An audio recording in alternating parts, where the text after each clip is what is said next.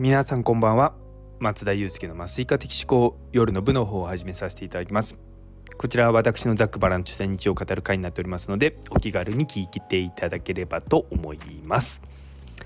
というところでもうね疲れがまだ抜けません。朝5時まで麻酔してたからなとか思いながらですねもう最後の方は若干朦朧としてはいたんですけどもただまあすごくこうその前の段階で実は夜中にの術後の出血の人が来たりとか帝王切開が急に来たりとか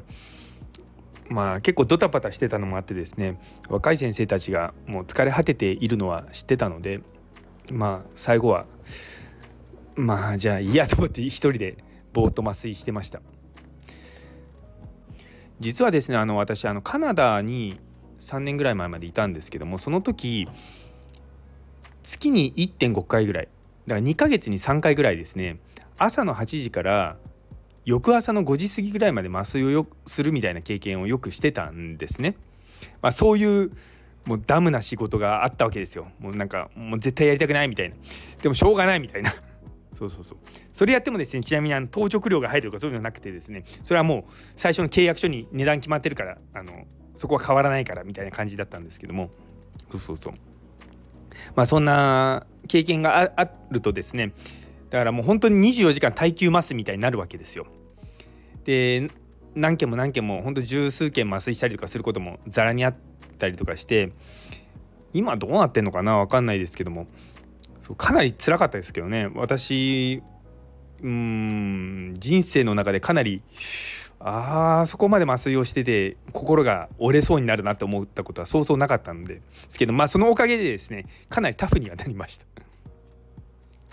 ただねもう最近は体力が落ちてきたのは分かってるんでもうちょちょいちょいですねエネルギーをこう抑えながら何かやるっていうのはできるようになりましたけどねまあどこで何が役に立つか分かんないなと思っておりますでもやっぱりですねそのまあ、夜中深夜とかにやる手術っていうのは、まあ、やっぱりこう、まあ、それなりに理由がある手術なんですよ。でやっぱりね何だろううちの病院の特性って言い方変ですけれども埼玉県で夜中もそんなバリバリ手術する病院ってそんなに多くないんですね。だからおのずと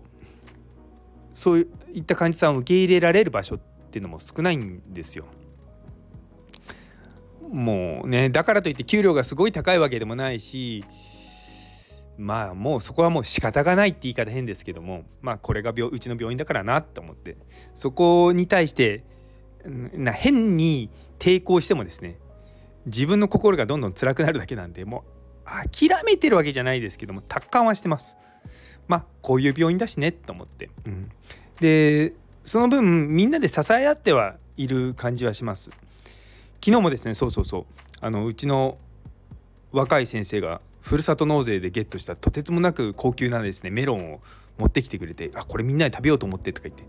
めちゃめちゃ美味しかったんですよ。静岡かなんかのメロンだったんですけども甘み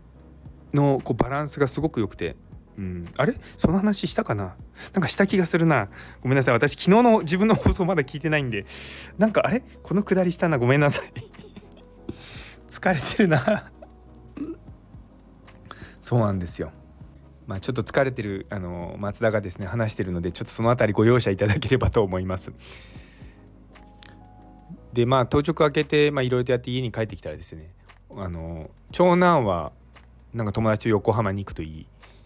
で次男は映画を見に行き家内はですね先ほど美容室に行ってですねで三男は自宅の部屋でずっとパソコンカタカタなんか音楽作ってるみたいな感じなんですよね。